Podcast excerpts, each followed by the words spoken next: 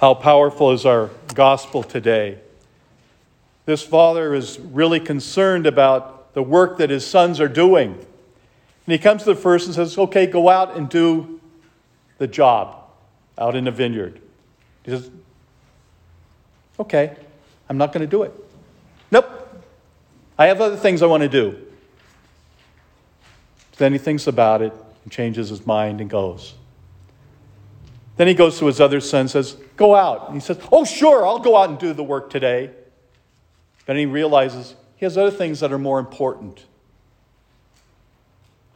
He decides not to do his father's will. Jesus is really attacking the elders of the community. You are so good at demanding things of other people, but you're not living that life yourself. You've heard the word of God, and yet you fail to practice it. You're good at giving commands to everyone else, but you don't want to do it yourself. I can imagine what their response was great hatred. You can see it building. They're getting more and more angry at the Lord. And they really want to have something to come at him. Yet his words are very true. They had to have guilty consciences. We have to look at ourselves and what kind of child are we? The Lord has given us all of his commands. These are the things I want you to follow. And so many people have said, Yes, I'm going to follow those. Then they go the other way. We have that throughout our world today. We have so many that are saying, Yes, I, I am a Catholic, but then they don't follow the regulations of the church. These incredible gifts that we have been given to help guide us in our journey of faith, and they ignore them. They think other things that are more important than the teaching of the church.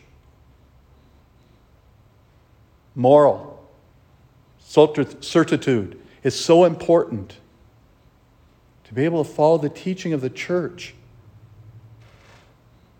If we don't follow that, we've lost everything. Morality is the core of who we are as people of faith. And we can't deny that. If we do, we're lost. We all have our times of difficulty in following the teaching of the church. But it's so important that we listen to the word of the Lord and respond with faith and trust. The church asks us to have a well formed conscience. How do we do that?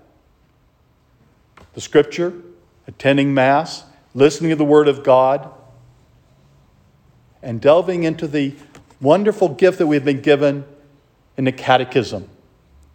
It teaches us everything that we need to do about living our life. When was the last time we picked up a catechism and read any of it? It's there as a guidepost to give us the wisdom and the graces we need to be able to live this life.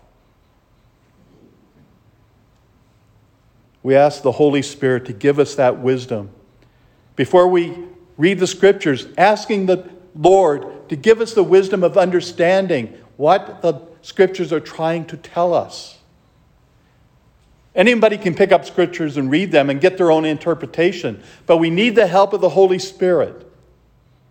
Because the Holy Spirit was given to the authors of these different books to help enlighten all of us. What a wonderful gift that is. To come forward and receive the power of the Eucharist at this Mass every Mass that we attend, the power of Christ living within us calls us to greater understanding of who we are as His children. Even though sometimes we're like the first son and says, No, I'm not going to do it. I have other things. But then we go and follow the teaching of the church. We're the ones that are saved. We're not like those hypocrites, the elders of the, of the community who are good at giving rules but not following them. May we all listen to the Word of God and put that Word into practice.